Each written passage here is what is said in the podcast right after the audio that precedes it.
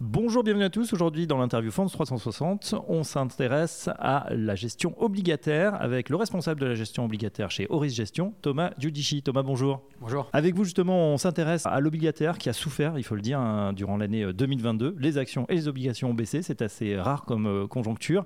Ça va mieux en 2023. On dit même que c'est une très bonne année pour investir sur cette classe euh, d'actifs, en particulier la gestion obligataire. Pourquoi? Bah, très clairement, 2023, euh, c'est l'année de l'obligataire pour deux raisons. La première, c'est qu'on est revenu sur des niveaux de taux qui sont assez euh, exceptionnels. Euh, bah, on l'a dit, 2022 a été une année assez compliquée sur l'obligataire. Ce n'est pas comme les actions, c'est pire que les actions parce que sur un actif sans risque, typiquement sur le 10 ans allemand, on a perdu quasiment 20%.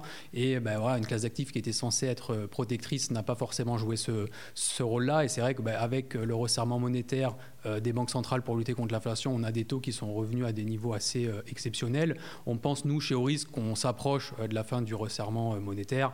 La Fed devrait euh, remonter une dernière fois ses taux en, juillet pour probablement faire une, une, pause, une longue pause, pour probablement après rebaisser ses taux sur la fin 2023, voire début 2024. Pour la BCE, nous, on s'attend encore à une, voire deux hausses de taux, mais pareil, je pense que ça va suivre la Fed. Donc très clairement, sur, sur, les taux, on est proche de la fin. Donc on pense que la, hausse est plutôt derrière nous. Donc c'est plutôt un bon point d'entrée pour revenir sur l'obligataire, parce que soit on reste sur des niveaux de taux qui sont assez élevés, et forcément, ben, on a du portage qu'on n'avait pas sur les dernières années, soit les taux se remettent à baisser, donc là on capitalise directement de la, performance.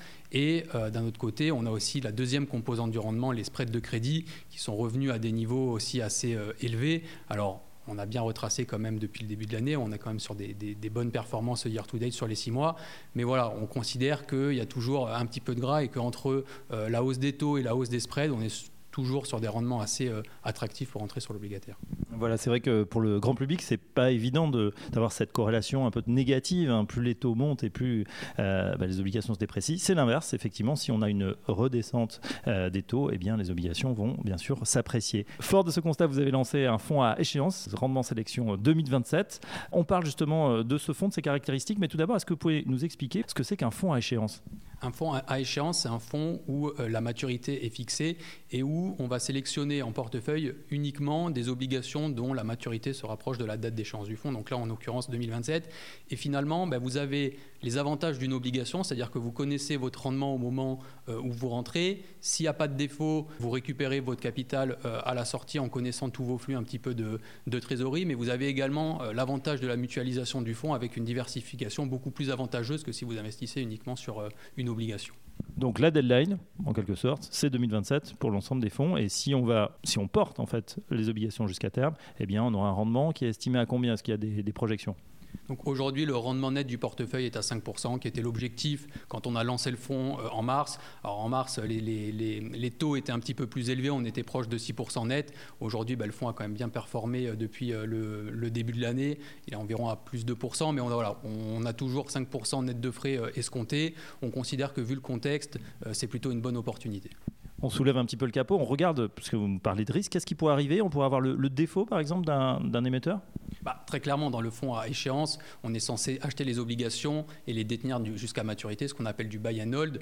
Et euh, le, principal risque pour un fonds à échéance, c'est d'avoir un défaut en portefeuille et finalement d'acter une perte qui n'était pas forcément prévue. Alors après, euh, comme euh, typiquement comme un, produit structuré, on a du rendement, on est remboursé à maturité, mais entre-temps, il peut avoir des fluctuations de marché. Mais disons qu'on connaît le rendement au moment où on investit. De quoi est composé justement le portefeuille? Ça va être des, des corporates, ça va être du high yield? Qu'est-ce qu'on va trouver? Justement, on a voulu un fonds qui soit euh, différenciant et qui soit beaucoup plus prudent de ce que font la, majorité de nos concurrents. Donc déjà, qu'est-ce que ça veut dire plus prudent? C'est-à-dire avoir au minimum 50% d'investment grade, euh, ce qui n'est pas le cas dans, tous les fonds. Très clairement, quand on regarde la majorité des fonds à échéance, c'est des fonds qui sont 100% à yield. Alors vous avez un rendement euh, qui est beaucoup plus élevé que ce qu'on peut trouver sur notre fonds, mais forcément, vous avez 100% de yield avec une part importante de triple C, par exemple. Donc nous, on a minimum 50% d'investment grade et sur le yield, on ne peut pas aller en dessous de B-, donc on s'interdit de faire des notations triple Autre élément différenciant, on n'a pas le droit de faire de, de perpétuel. Euh, les obligations perpétuelles sont généralement jouées par les investisseurs à la première date de rappel par l'émetteur.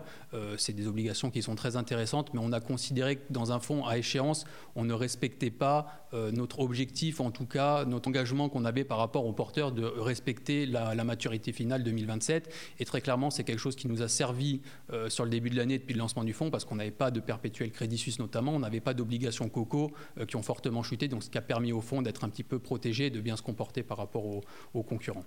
C'est très clair. À qui se destine ce fonds? Est-ce que euh, voilà, monsieur et madame tout le monde peuvent en faire ou bien c'est réservé aux, institutionnels? Non, c'est un fonds qui est ouvert à tout euh, souscripteur pour les institutionnels, mais également pour les particuliers parce qu'il y a cette notion euh, beaucoup plus compréhensible peut-être que dans un fonds obligataire plus discrétionnaire où finalement on a une variation de VL et on ne sait pas forcément ce qu'il y a dedans, on ne sait pas les décisions que va prendre le gérant, est-ce qu'il va modifier son positionnement, alors que dans un fonds à échéance, ben, comme je l'ai dit, on rentre à un taux de rendement qui est connu et on sait que s'il n'y a pas de défaut, à l'échéance 2027, bon, on aura ce rendement annualisé sur la période. La VL, c'est la valeur liquidative, bien évidemment. On en sait donc un petit peu plus sur ce fonds. Sélection rendement 2027, fonds à échéance pour jouer le rebond de l'obligataire. C'était très clair. Thomas Giudici, responsable de la gestion obligataire chez Horis. Merci. Merci beaucoup. Et on retrouve bien sûr l'ensemble des caractéristiques de ce fonds sur Fonds 360.